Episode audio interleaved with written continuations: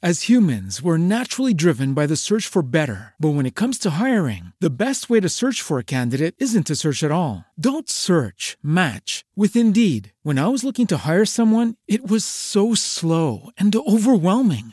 I wish I had used Indeed. If you need to hire, you need Indeed. Indeed is your matching and hiring platform with over 350 million global monthly visitors, according to Indeed data, and a matching engine that helps you find quality candidates fast. Ditch the busy work. Use Indeed for scheduling, screening, and messaging so you can connect with candidates faster. And Indeed doesn't just help you hire faster. 93% of employers agree Indeed delivers the highest quality matches compared to other job sites, according to a recent Indeed survey. And listeners of this show will get a $75 sponsored job credit to get your jobs more visibility at Indeed.com slash podcast. That's Indeed.com slash podcast. Terms and conditions apply. Every day, we rise, challenging ourselves to work for what we believe in. At U.S. Border Patrol, protecting our borders is more than a job, it's a calling. Agents answer the call, working together to keep our country and communities safe. If you're ready for a new mission, join U.S. Border Patrol and go beyond.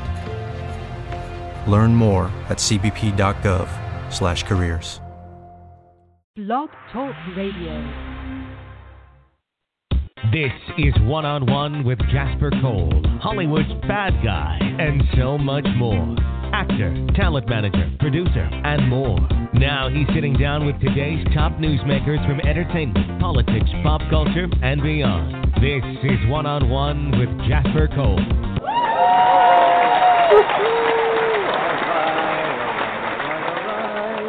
Howdy, everybody, and welcome to One on One with Jasper Cole.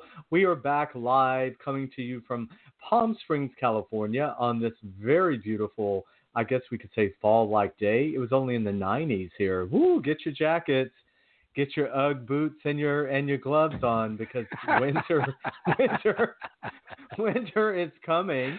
Um, and that that amazing voice that you hear is my co-host, Miss Ralph Cole Jr. Yes.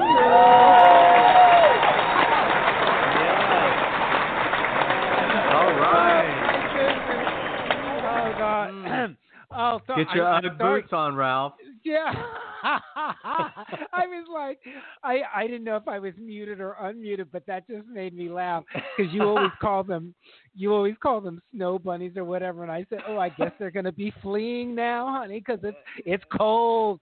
Shit, it's 90 degrees. It's cold up in here, girl. Turn up, but turn on the fireplace. Well, Oh, the good thing is the coronavirus is keeping all the snowbirds from even returning this year. So I don't know if they're coming back or not, but it'll be. Listen, shout out to all my Canadian friends that we love, but you motherfuckers can't drive.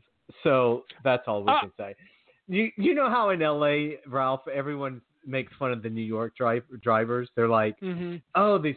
Well, in Palm Springs, people when we first moved here, we were like amazed how people just talked about the horrible Canadian drivers and oh God, the snowbirds are back, you know.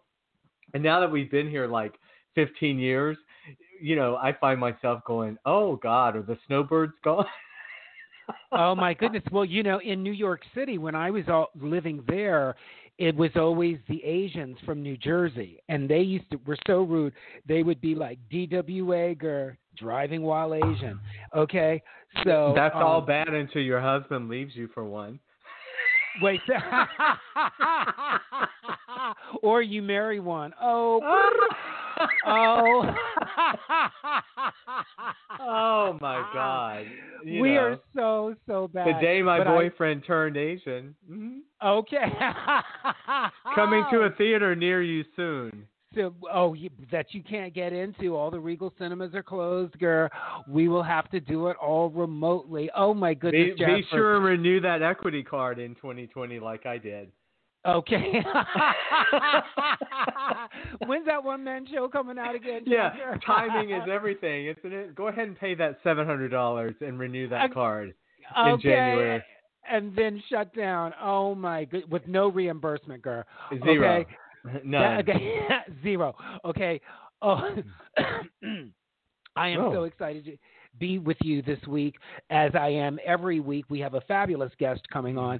But before that, we have got, I don't care if it's breaking the news or what, we have got to mention what has been happening in our society since our show last Thursday. Go.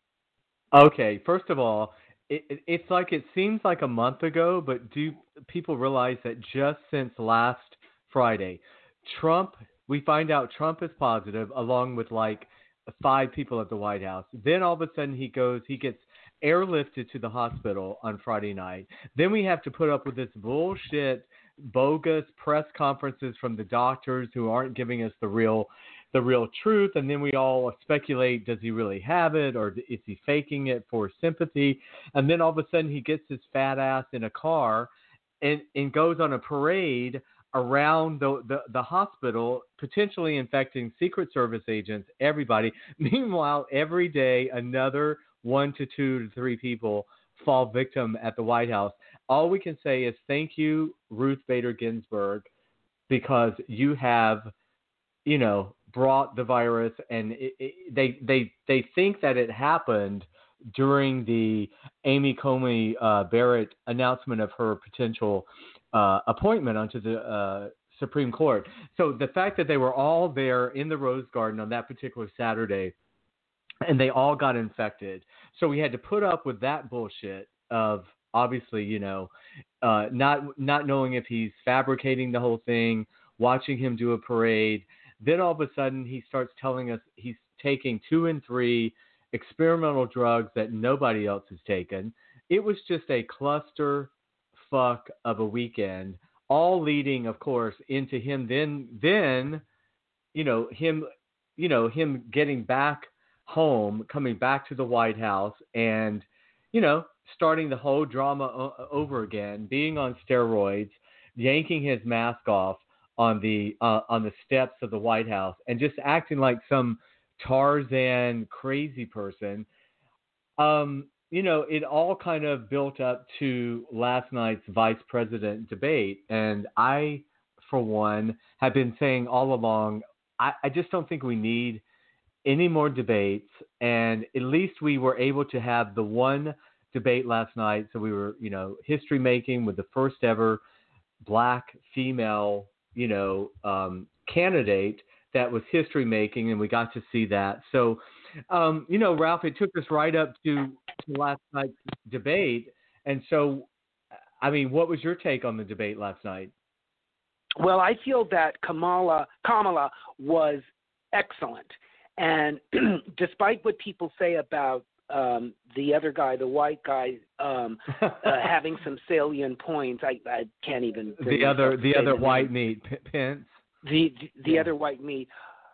Kamala was very focused uh, to our to the live audience, to the American people, and she was very grounded and very um, sure of herself to say, "Hey, I'm talking, I'm speaking. Give me that dignity." She was really trying to adhere to the rules that each party had come up with, and mm-hmm. once again, the opposing side was not adhering to that. But I thought she made very, very good points. After the debate, they talk about fact checking, and one misleading thing she said was that she and Biden on day one would do something, and it was proven that you can't do that on the first day of being president. But I understand that what she meant was that will be the first thing on the agenda that we will right. address.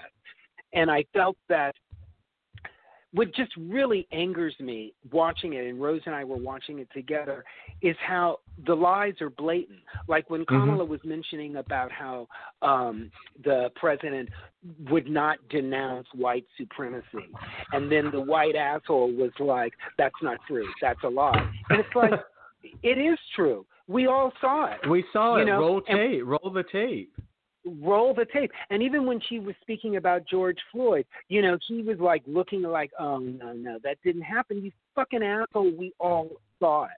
And can so we can we just say the, can we just start by saying he should have been quarantined to begin with. This is a man that was exposed to the virus over and over again Uh, he if he was not going to be quarantined, I mean, he didn't. He could have done a virtual remote debate from home or from a studio, but he should not have even been there. And do you know that originally he fought against even have the the plexiglass installed on well, the Well, it was? Kamala's team. Well, yeah, wasn't it? It was Kamala that insisted on it and to be 12 feet apart rather than six feet apart. And that other journalist after the show with Norah O'Donnell, she was quarantining herself because she had been exposed. So, like you, to your point, he could have done the same thing. Well, like So, I was just but- saying, right now you've got the president just you know strolling all over the White House. I didn't know until today that the the Oval Office is in between the the you to get from the residence to the Oval Office. He has to walk through the West Wing, which is full of people, and I didn't know quite how small the rooms were. They were they were all the journalists were saying that the White House itself is very small. The hallways are small, the rooms are small. He's walking, just going to the fucking Oval Office, you know. And then also, Ralph, there's all these staff member people that work in you know janitorial and housekeeping and chefs. All these people that have been getting sick over the last two or three months, and it was never reported they were not allowed to report that staff members, and these are like some of these people, and predominantly people of color, have been at the White House 30 and 40 years. You know, these Mm. are like these are like career people that that you know are like I said, secretaries all the way down to the kitchen staff. Um, and it's just you know the only thing I can say is, er, as I was saying, Ruth Bader Ginsburg. Just if you believe in karma or afterlife, the fact that that that whole big the the spreading happened at her that Rose Garden event where they were nominating that fucking Amy Coney Barrett. You know, the fact that that's when it all happened, they they're pretty sure, it's just so karmic karmically beautiful. It's like they were hugging each other, kissing on each other at that event a week ago Saturday, and now we also found out that um, Trump wasn't getting tested every day like he said he was. He was getting tested every few days. But now, Ralph, being binary, I was afraid you picked up on this during the press co- coverage because it made me really start to think about our working situation. Okay, so they're basically saying that you can get infected and it can take two to five days for the symptoms to show up, but also two to five days before you test positive. So Two you to can five days for the yes for the viral load to build up so enough you can to show a so positive. this, all of us that are going back to work and working on these shows, just because we're getting tested every morning, that doesn't mean that that negative test is real. Because we we have we have a two to five day incubation period where it's not going to show up positive, even if we are. It's Mhm. going to take two to five days, and that's what they So were I saying. The see- so- reason the reason Trump won't tell us when he actually had his last negative test because they can go back and count and figure out exactly all the events he was at when he was actually positive and didn't either he he knew it and still went or the tests were not showing it yet. I so see what these you're saying. tests are so not for, reliable at all.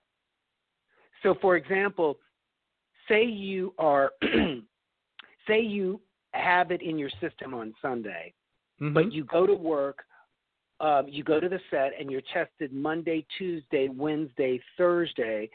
Those four tests will be negative, but on Friday the test could come positive. Correct?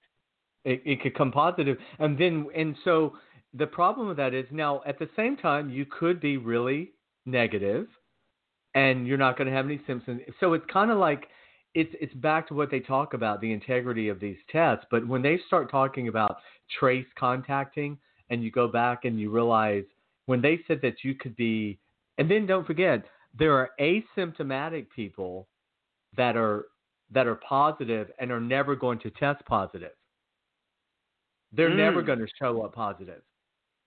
Oh, They're really? I didn't know their that. test is going to show negative.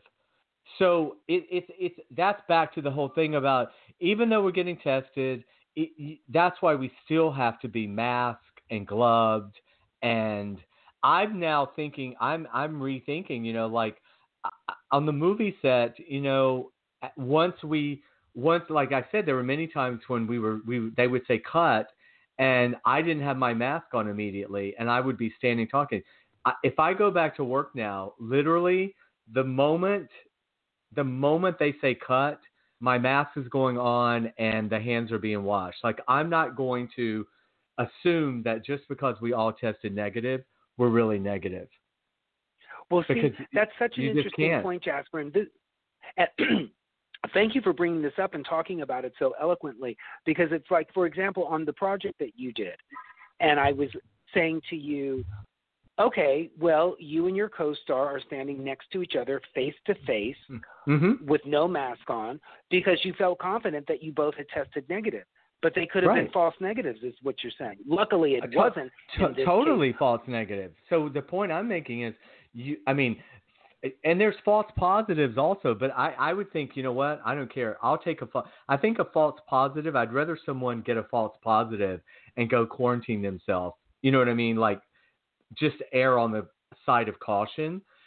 That's okay. But the false negative is more dangerous because you're assuming that they're not negative. I mean, they're not positive. Well- and so, and so I'm going forward. Like, like I have a good friend. You know, we have a friend now that's back working on Days of Our Lives, and she's getting tested. They only get tested every three days, but now I'm starting to realize they every three day testing might be why they're doing that because they realize that why waste it every morning when chances are it's the second or third day that you're going to that the real positive is going to come out. It could be the fourth or the fifth, but I'm understanding now, and the really only real po- the most accurate is the PCR test, and that takes that takes a minimum of two days to get back.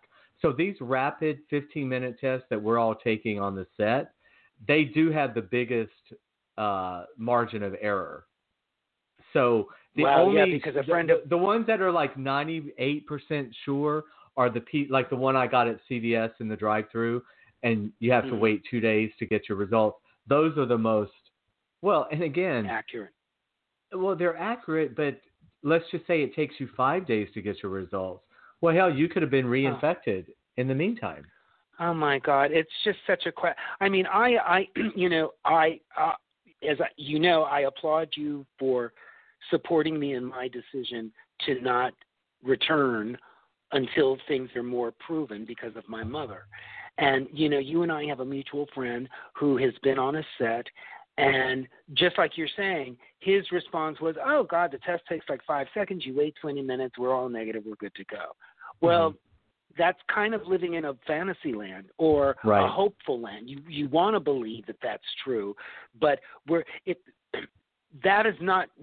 I I know every nothing is one hundred percent, but things could be ninety nine percent, and then maybe I would have a little bit more confidence. You, you're saying the all the right things, and even you, who's not afraid of COVID, you're oh, starting to rethink. Like, well, Well, no, I'm I'm here honestly saying I've I've completely reevaluated now. I'm not saying I won't go back to work, but when I do go back now, I will not I will not engage with anyone. Well, I just I'm not going to engage to be honest. That's number 1 without a mask on. Mhm. And honestly, even even engaging with the mask on is going to be limited. I'm going to just go back to my dressing room. Like now I'm realizing I'm not going to take the risk of even, uh, you know what I mean? I Being just can't take the risk. Right, hanging Yeah. around other act, hanging around other people who are masked, who who have tested negative. You're not even going to take that water. I'm not going to get. I'm not going to get within six to eight feet of them.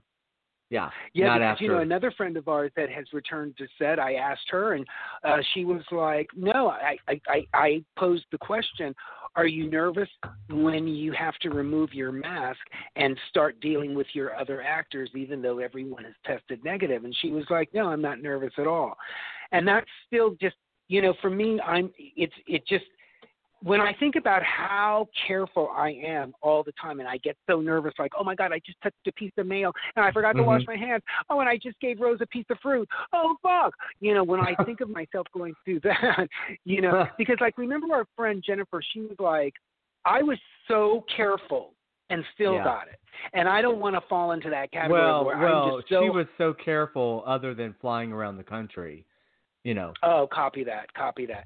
Yeah, Yeah, Jasper, You, you know, it's point- almost like you know, you know how the people will say, "I don't know why I'm I'm I can't lose weight. I just I don't eat. I never eat. I don't eat a meal." And then I go, "What did you have this morning?" Okay, well I had a pop tart, and then because I didn't get to have breakfast, and then I had like four handfuls of nuts, and I didn't have lunch, and then I have two big hunks of cheese, and you know I had some some pretzels but I never get to eat. You know, I don't get to, and then I really didn't have dinner. I just had like four slices of pizza, and it's like, well, bitch, you just had like seventeen thousand calories. How did you not eat today? it's like when she was telling me that, I'm like strolling, you know, scrolling through the Instagram, going, here you are at the Miami airport. But I mean, she had her mask on and she had gloves on, but I'm just saying, she's in Miami you know she's in chicago it's like well i mean don't act like you, you couldn't have been exposed Right. You know, and, and back to our leadership in the government, it's so sad that even with his alleged sickness going to the hospital and being released, why couldn't you why couldn't you say, Okay guys, I get it. Please put on your mask and, you know, let's really get down to business rather than saying, Don't let it overrun your life. Okay, You know, but remember, you- Ralph. Remember the first video that he pre-recorded before he left. He he what? Remember the first one was very humble, guys. This is very serious. Um, you know, I mask. He did a whole thing. and His first one was like because I think he was really scared. You know, but Mhm. then after he got pumped with all those experimental drugs that nobody else would ever get, and then and he's on roid rage, then of course he's like full on. I'm healed. I'm cured. You know, it's everything's perfect. So, you know, Yeah, what I is don't it, know. what is the rest of the the planet Earth besides America thinking about us? Like to your point about back to the debate last night. why was Pence even there? Because wasn't Pence at the Rose Garden function? He was, yeah. He, they, yeah, he should have been quarantined. That's what I was saying about about quarantine. So, you know, the thing is, we we're gonna do we're gonna do another breaking the news um, uh, at the end of this month, and we're gonna get because can you imagine between now and the end of the month how much other stuff is going to happen? But at this point, it's time to get to our guests because we are so excited today. We we we have a journalist. In fact, he is actually called the Power Journalist. Um, he's a writer. He has he's basically known for right now. He's already written over thirteen thousand articles. A little bird told me today it might actually be now fourteen thousand. I also heard that he is on a on a on a quest to break his own record and get up to twenty five thousand articles. We do love a competition. Um, so without further ado, please welcome today's guest, Markos Papadakis. Hello, buddy. How are you?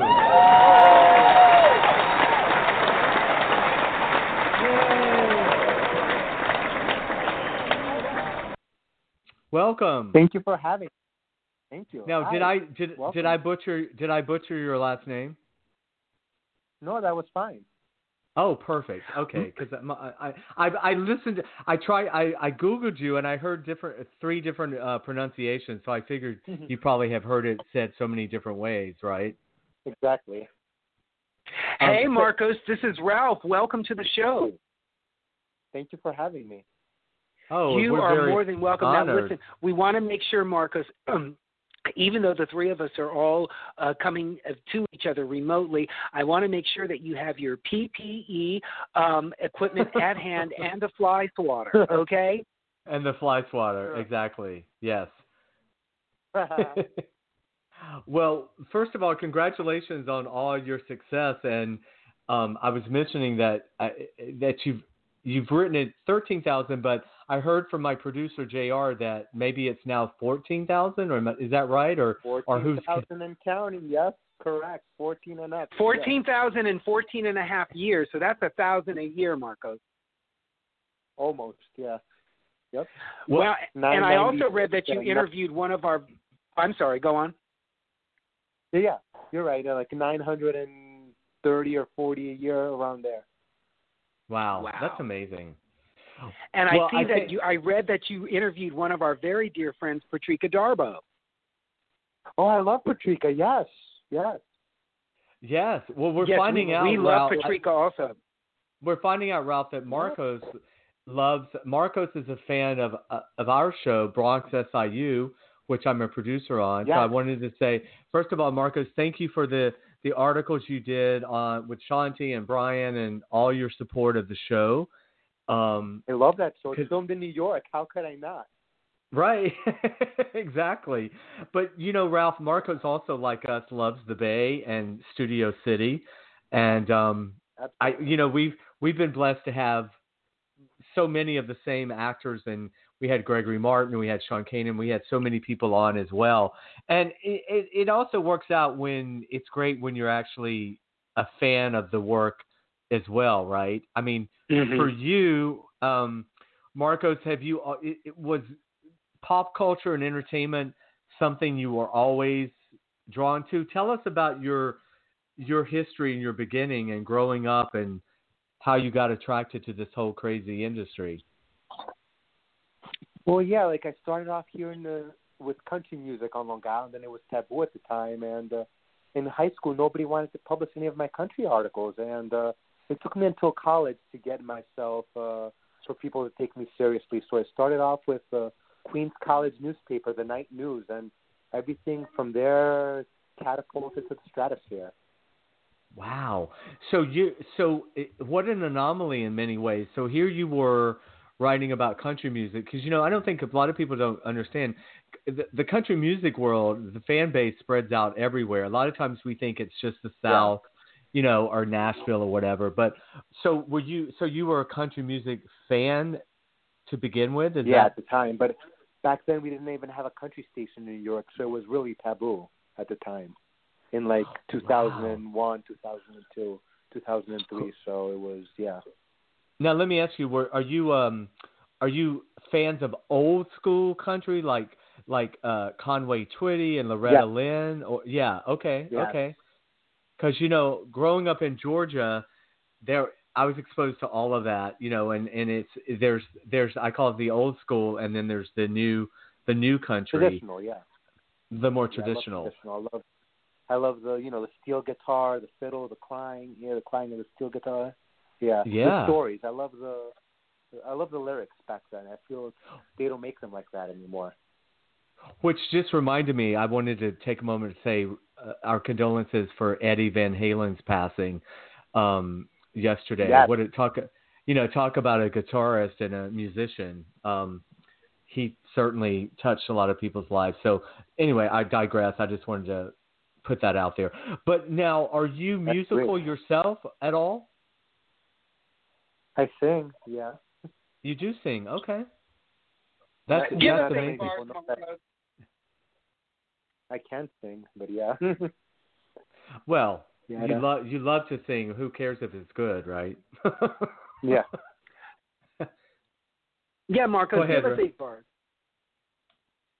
What's that? I'm sorry. Uh, give us eight bars, since you love to sing. Okay. I'm putting you on the spot. I'm wanna joking. Do you have a um do you remember the very first article you wrote on about the country music industry? That got published, I guess, Yeah. or that got that got published. Uh, yeah, because in prep nothing got me seriously. right. Oh yes, that was my first. That was my first interview ever. Chuck Wicks, yeah, and now he's like a country radio personality. Chuck Wicks. He was Oh. my first interview ever. And how would back now what year are we talking about? Are we talking about Queens 2000 the early two, Uh, early two, 2006. 2006. That was my February 6th. To, uh, February 16, 2006 was my first article ever published. Wow. And so were you did you were you seeking out do you found him on your own? Was it through, you know, uh emailing and Record social label. media? Record, Record oh, label, through the yeah. record label. Okay. Yeah. So well, it's Angelo. Now, how? Congrats on the digital journal, of course, because that's sort of where people probably know you best from, right? Oh yeah, everybody knows me. Yeah. From the Yeah. Digital Journal, yeah. And well, listen, in this crazy time, not we're not going to talk politics at all, but just in terms of, you know, the free press in general, it's it's you know, I don't think a lot of people understand how important it is that we have the First Amendment and press and and interviews Absolutely. and you know what what what is your take on one? Let me ask you: Do you think do you think the press has been uh, misaligned at all? And you know, and I know there's there's two views on everything about the press, but um, there's good journalism and bad journalism. Is that correct, or would you say there's a, a Yes, gray area in the absolutely. middle? hmm Absolutely, good and bad, good and bad. And and so I try to what? be on the anti TMZ. That's what makes me stand out. I'm the anti TMZ journalist. the anti sort of tabloid, right? The anti Yes, sa- yeah. salacious tabloid, um, which unfortunately it, it's a it's a it's a slippery slope, right? Because in in the our business of show business, of course, you know it's it's you kind of have to try to thread lightly, right? Because tread lightly because you want you want the press, but you know I always say you want you want quality press over quantity press, I guess. Yes, but at the same time, I don't want nothing taken out of context. You know, in the articles that I write. That's why I want to be. I try to be as succinct as possible. Like with me, in fourteen in the fourteen thousand plus articles, only three people ever claimed that I misquoted them, and I was right because I had everybody on tape. So, and still, Mhm. only three times, which is a pretty good statistic, like ninety nine point nine percent accurate. So, yeah. That's amazing. You do record. That's I was going to ask have to you. Yeah, you I do, do, record your like- yeah. in case that ever comes back to me, I'm like, look, you said this, this, this. And Right. most of the times it's not because I misquoted them, it's because they didn't like their answers. That's what happens. Right. Right. Well, I Tell wa- that to our government. I wanted I wanted everyone to know that they can follow um follow you on Twitter at at Power Journalist on Power Instagram. journalist. It's Yeah. the Power I Journalist on on Instagram. Yeah, And love Digital. Journal, they can digitaljournal.com and um yeah, they they show can the articles. Yeah, they can Google you and find all the all the stuff. Yeah. Now, are, do you have do you have a a set schedule of articles that you that you put out at the Digital Journal, or do you just do it uh, on your own and they post it, or or do you have to or do you have to turn in X amount of interviews? I post them myself. I post them myself. Okay, got it. Yeah. So what? Okay, so you started with the country music, and then how? What? wh- How did you sort of venture into just all around celebrities? I think were you a soap opera daytime fan also?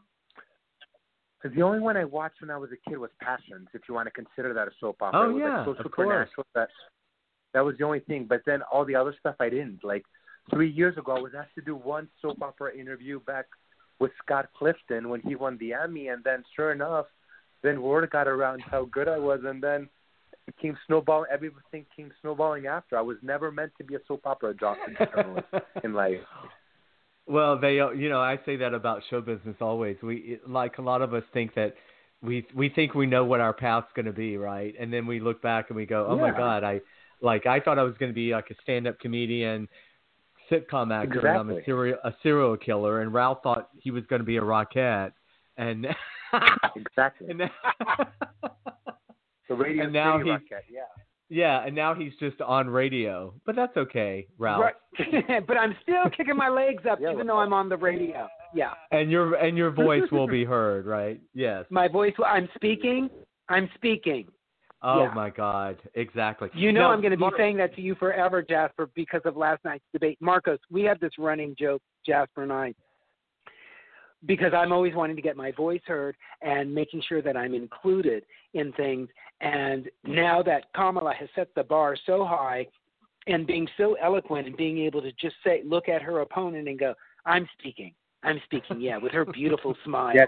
You know, yeah. so I am going to be throwing that into Jasper's face from now until we die. Okay, Well, Jasper, but- but- thank you. Mar- Markos, when we used to be in the studio, I had the ability to just mute his microphone, you know, but like which they sh- they sh- they should do with the political debates. But um, let me ask you: Have you interviewed politicians along the way at all? Not that many because I don't know. R- rarely, a few occasions, yeah, but uh, yeah, I just uh, they don't come to me as often.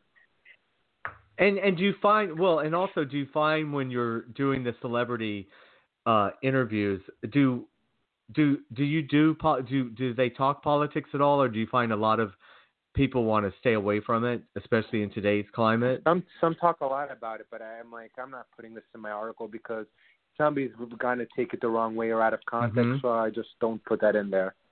Exactly. I'm doing everybody a favor that Yeah, I kind of had that. I had that thing about my on my show too. My whole thing is like Ralph and I will do like our our opening and we'll talk politics or whatever. But I would never invite someone on my show and you know put them on the you know talk politics. I don't. I You could see it, you I- could see it on their Twitter feed. It's the same thing. Right, exactly. And it's like me, I my personal social media I use for for political stuff, but my like professional pages I don't, you know, cuz I don't want to mix the the business with the the personal when it comes to stuff like religion and politics. So um but yeah, I'm just always fascinated by cuz I've just been I've been doing the show now for 10 years and I get to interview uh people and I've just always been fascinated by people's stories and like what their Yeah. you know their their beginnings and stuff like that.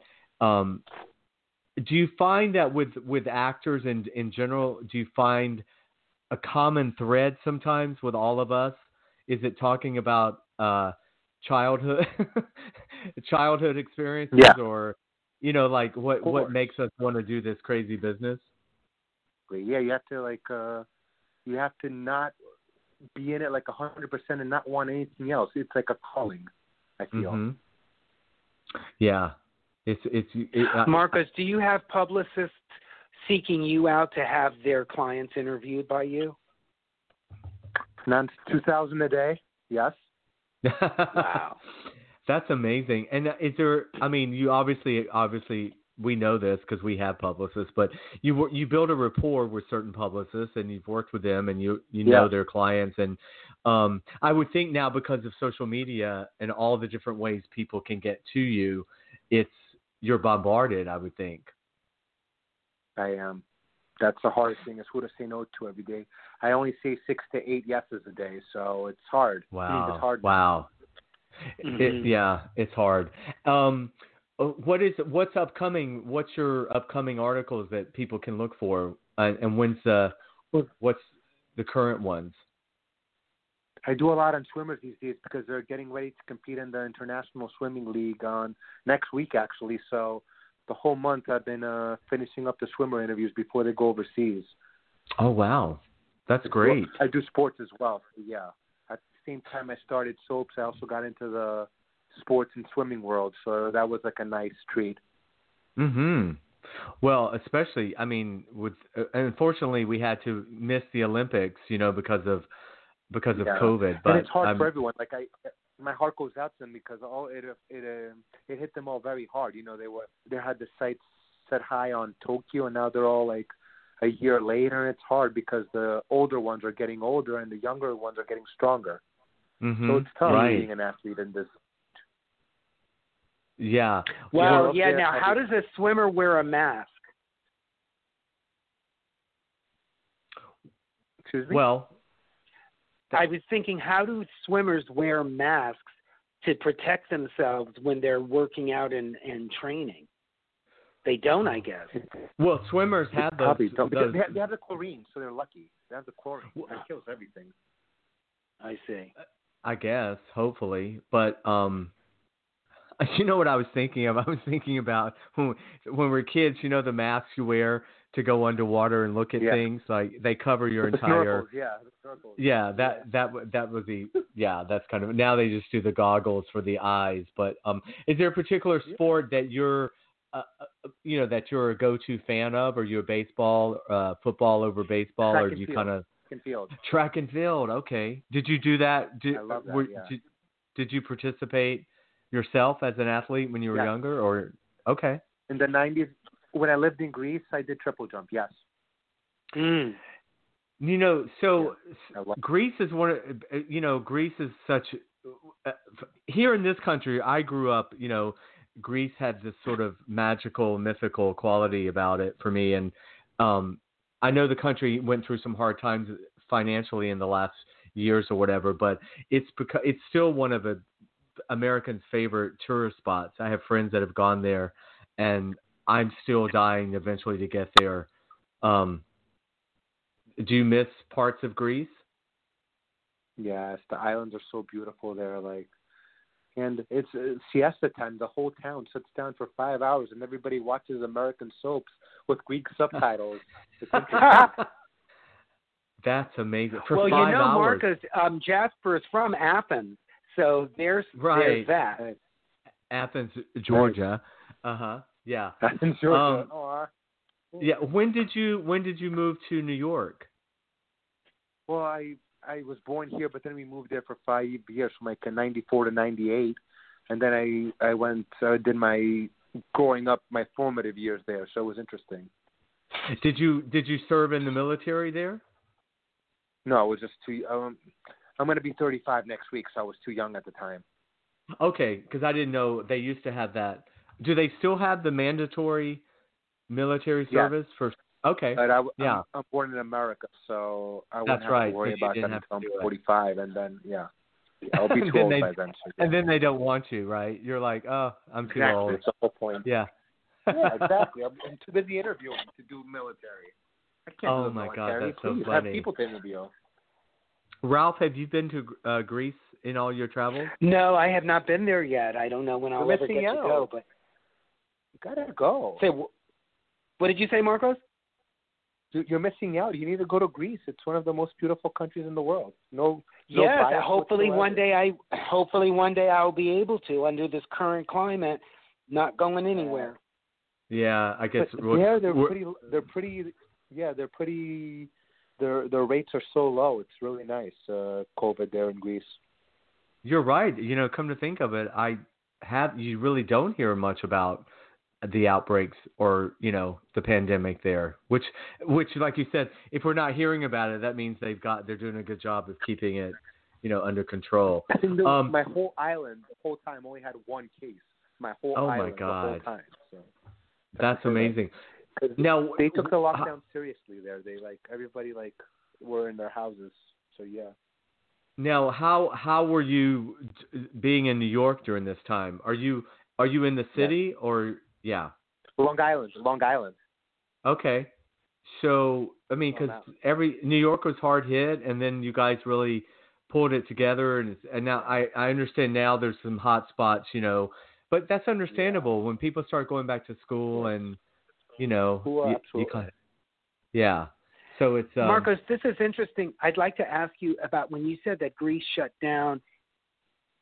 The Yeah. the, the consciousness of of your culture really adhered to that rule. It sounds like like people because just they stayed indoors. They were caught outside, they would give them a fine, and nobody could afford a 150 euro fine there. So, so everybody's like, "Well, staying home."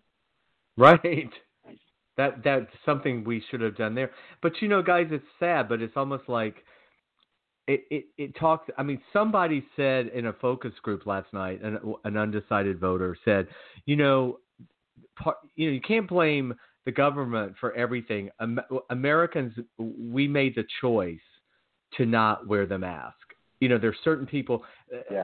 There, there are those of us that just didn't care. Basically, you know, we we we put our needs before others, and that's become a very ugly American uh, stereotype that's gone out across the world. And I think when you're talking about Greece and certain other cultures, even in Italy, you know, they they they knew that it was better to try to protect everybody and not just take care of themselves. So hopefully one day, you know, we'll get back to that. But I think that's a, that's a whole different culture as well that uh, us spoiled Americans. I say that we're all Americans here on the on the call, but you know, it's um Yeah, it- it's embarrassing sometimes.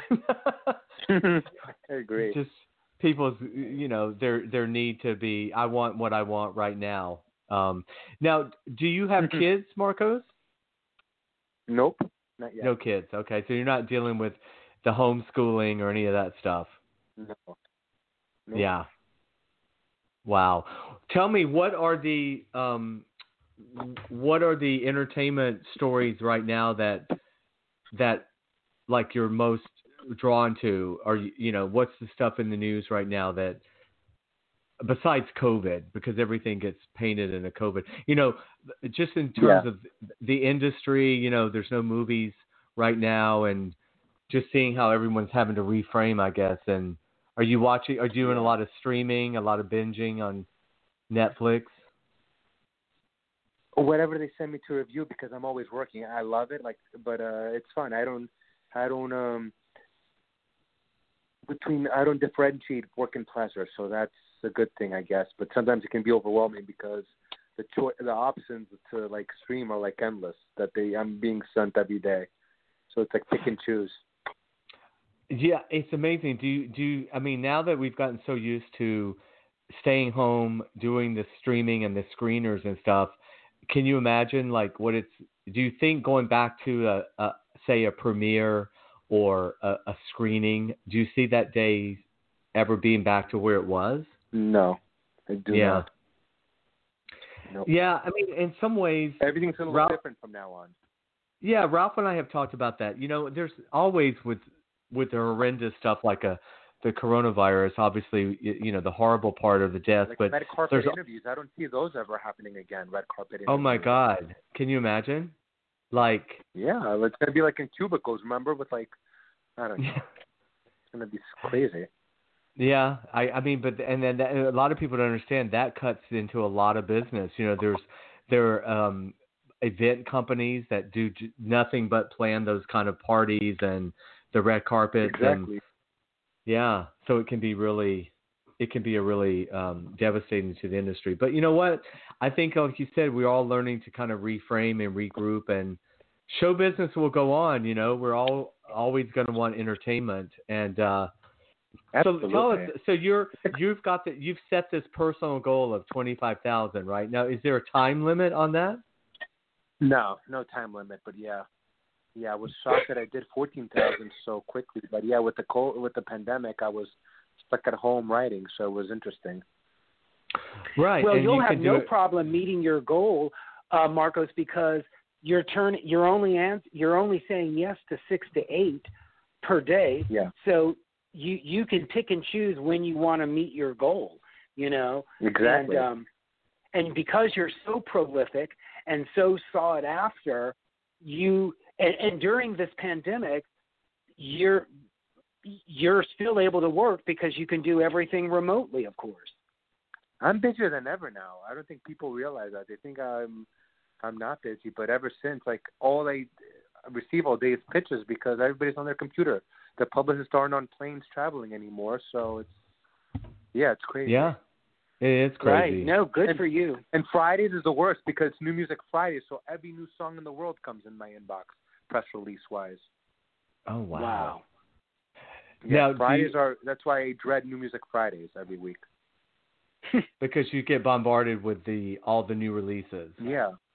And I go for the heavy Did- hitters. I'm like, I if I know the song's gonna go number one, I'm gonna say yes to it. But if not, it's chances are I'm gonna decline it. Because Now, how can you predict that a song is going to go number one?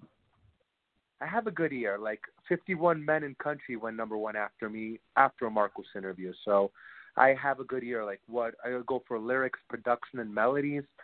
I have a good, and if it's relevant at the time, socially and mm-hmm. culturally, I know. I know. That's God, what that's so sets great, Markos, apart. because now these these managers of these musicians are going to clamor to get to you because it's like, God damn it, if we get interviewed by Markos, your shit'll be number one.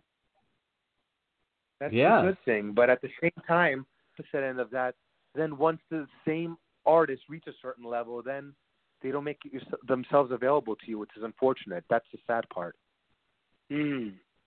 Right. Because I've had I've had tons that are still awesome to me and great, and then a lot of them once they reach the level, like okay, they're not available for interviews anymore because now they only do Rolling Stone. So I'm like, darn it.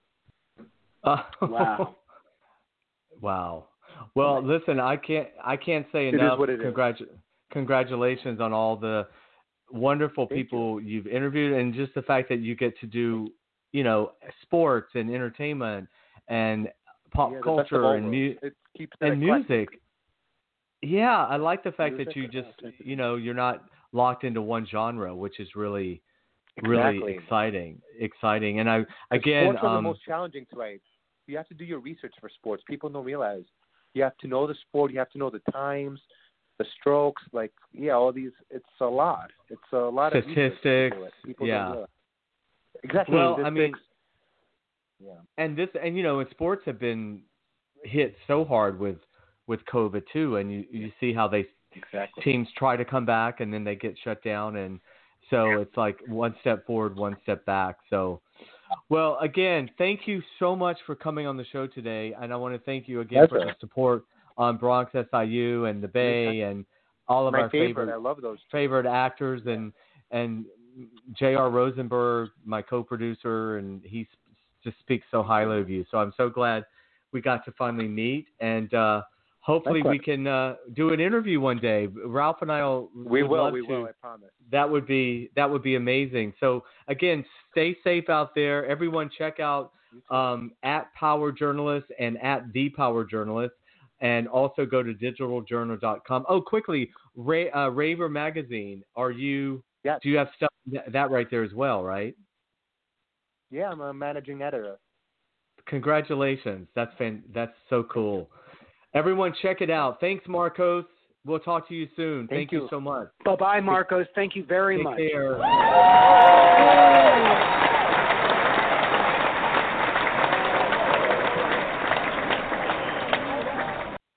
Wow, that's amazing. It's so weird, you know, because we're used to interviewing people, but it, not in a print form, you know. So, um, and and it's interesting because I, writing in general is such a, a solitary thing, right? It, you you're kind of alone when you do it, and I think Exactly.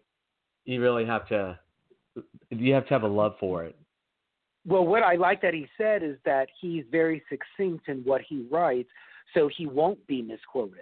You know, Right. and that's been the bane of everybody's interview. Is like, no, I didn't say that. Oh, I wish, I wish they had gotten that right. What I had said. You know, so kudos to him for maintaining that integrity. Uh, what I meant to ask him is, does he have any kind of assistant? It sounds like he's doing everything himself.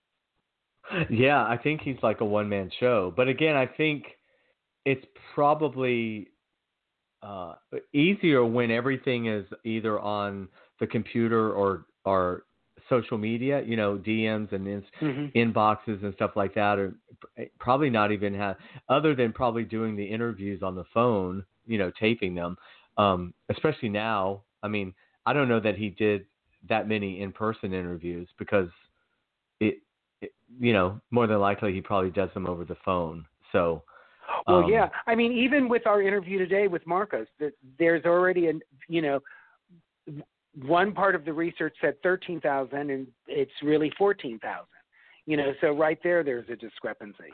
you Yeah, know, I think, so- like I said, I think ever since his um, the press that's out there now on him, that's why Jr. called to say, "Oh, guys, he's already, it's already up to fourteen thousand. You know, from Right, right. when when the his bio says uh, thirteen. So, and you know, we can't again, googling someone half the time the stuff's not right anyway. So, Well, yeah. I mean, you know, that's why they do those fact checks after the debate. You know, because if they didn't, you know, we'd all be walking away with certain information that wasn't true at all. Speaking of the debate, okay, fly on his head, go. uh, Ruth Bader Ginsburg. I, Oh, I just think she's meme with Ruth orchestrating everything. Yes. Wish you, I sent the fly. I sent the fly. I mean, I That think she sent the COVID. She sent COVID to the Rose Garden. Because don't forget, um, last month Melania butchered the Rose Garden. She dug up all those trees in the Rose Garden. So she Oh. already butchered the Rose Garden to start with, and Jackie Jackie O had planned that Rose Garden, and it's never been changed since she decorated. Why did it Melania the- do that? Because she wanted something because she's a cold hearted bitch. She just Wow. doesn't she's like you know, Eastern European and you know, got ice in her fucking blood. I mean, listen, her best friend that her book came out, um her best friend of 10 years wrote a book because they were slandering her and she just she released those audio tapes where you hear Melania talking about decorating for Christmas. She's like, "Ah, who the fuck wants to decorate the White House for fucking Christmas?" and she's like the mother of a of a 12 year old She's just a Well, nasty, um, cold cunt. Okay, this is something I'd like to ask you, Jasper. I mean, Susan, allegedly.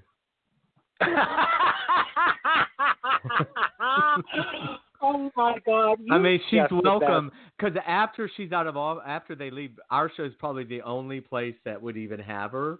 So she's welcome here anytime.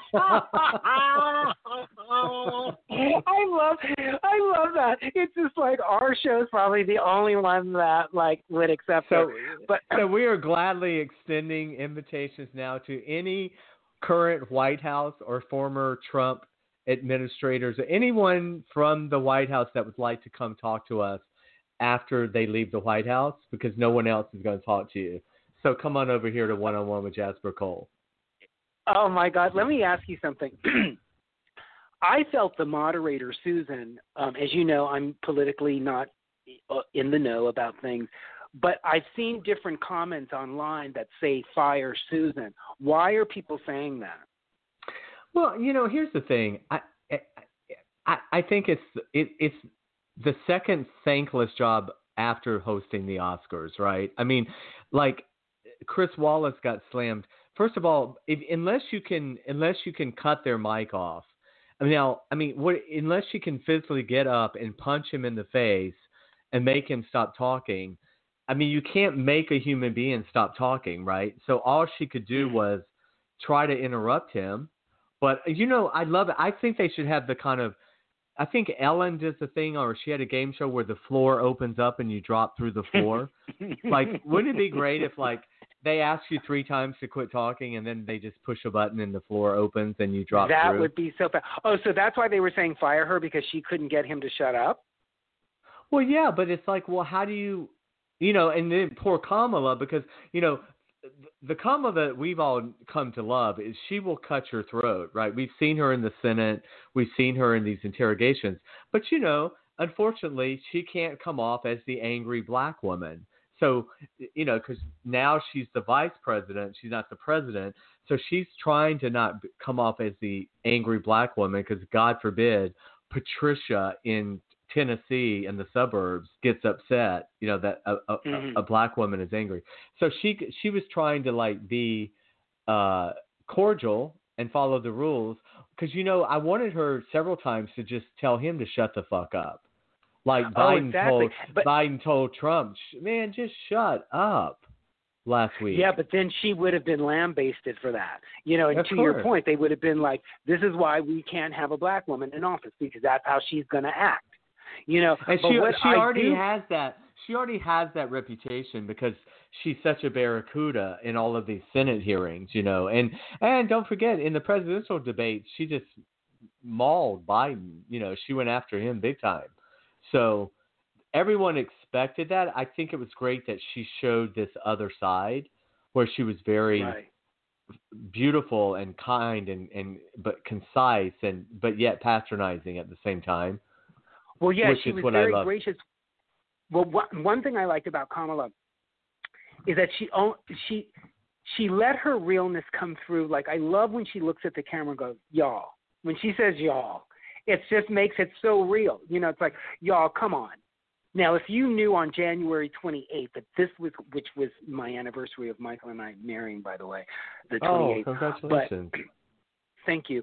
But if the, the way she would look at the camera and go, y'all, if you knew on January 28th that this was all going down, maybe you would have had some wherewithal to go like, okay, we need to save some money we need to stock up on something. That makes her very real to me. You know, yeah, and totally. and I think and uh, so much so many of us in the in watching her need to see that. You know, it it it needs to be a little less formal and have her go, y'all listen. If you at all because then that makes the naysayers go, you know what? She's fucking right. You mean these fuckers knew on January 28th that this was going down and they never told us? Man, we could have sold Mama's tractor or we could have bibbity bobbity bob to help protect us, but they didn't, you know, that's what makes her very real to me. Everybody is going to make mistakes. Everybody is going to have to backtrack. It's so annoying when they ask you the next question and go, okay, let me go back. And it's like, oh, girl, you know, Pence, I mean, the white man did it more than she did. But I love when she said, "Uh, uh Susan, uh, uh he is slamming my character. We got to fix this right the fuck now." So right. I am not going to be lectured by the vice president about how I do my job, and that was good. You know, it's well, like especially if that comes since she was uh, federal prosecutor and the attorney general of California. You know, it's like don't tell a lawyer over here how to act and what to say because she will Exactly. rip him apart with his well, with yeah, his uh, you know pink eye watery coronavirus looking thing the thing that's scary well first of all i am not one of those people that thinks that you know he's scarier than trump. You know how some people say oh my god pence will be worse than trump. No he won't first of all.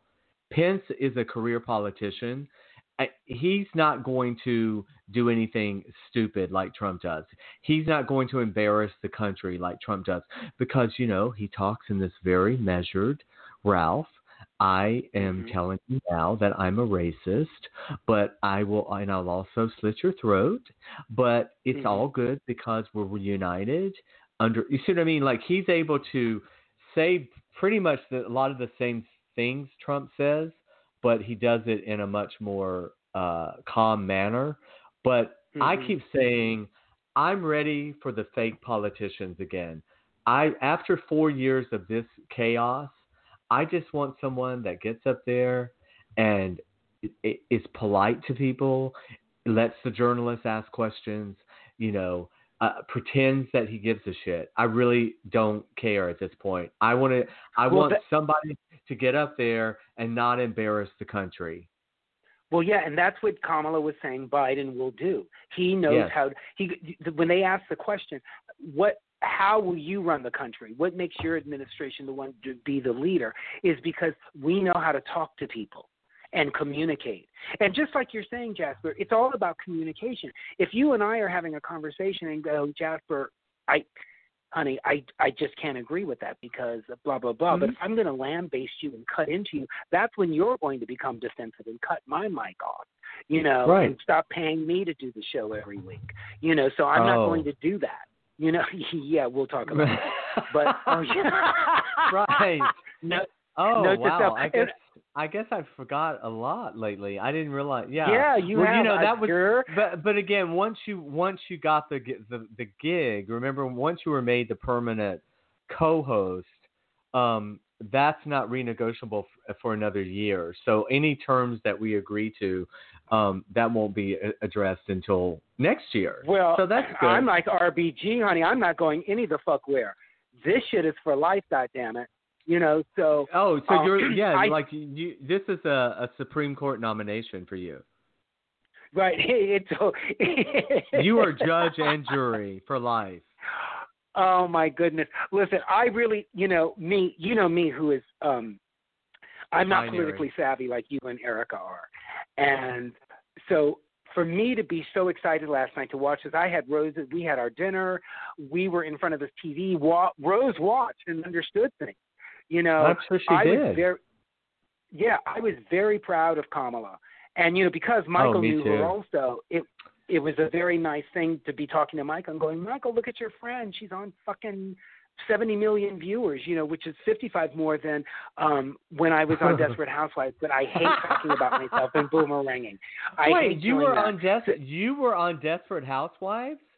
I, you know, uh, thank you for bringing it up. Yes, I oh was. Oh my Yes, I. God, Ralph! I Mm. didn't. Where can people see that? Well, you can go to YouTube, and you can um go to my Well, you know, or when we have more time on another show, but it looks like we are all out of time. We are right at the. Ooh, look at the time. So everybody, Ooh, please where does it go? make sure. Make sure you tune in. Um, everyone, please follow us on social media. Jasper Cole says S A Y S. Also at Ralph Cole Jr.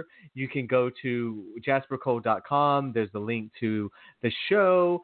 Um, everyone, be safe, social distance, wear your mask, wear your shields, panty shields, and face shields.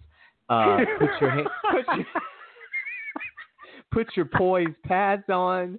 Get your shields on. It depends your- on you.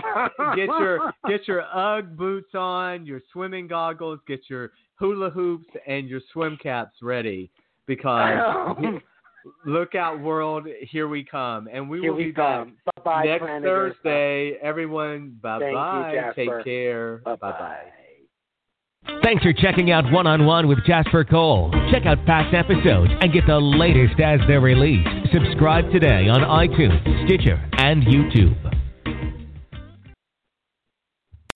As humans, we're naturally driven by the search for better. But when it comes to hiring, the best way to search for a candidate isn't to search at all. Don't search, match with Indeed. When I was looking to hire someone, it was so slow and overwhelming. I wish I had used Indeed. If you need to hire, you need Indeed. Indeed is your matching and hiring platform with over 350 million global monthly visitors, according to Indeed data, and a matching engine that helps you find quality candidates fast. Ditch the busy work. Use Indeed for scheduling, screening, and messaging so you can connect with candidates faster. And Indeed doesn't just help you hire faster. 93% of employers agree Indeed delivers the highest quality matches compared to other job sites, according to a recent Indeed survey. And listeners of this show will get a $75 sponsored job credit to get your jobs more visibility at Indeed.com slash podcast. That's Indeed.com slash podcast. Terms and conditions apply.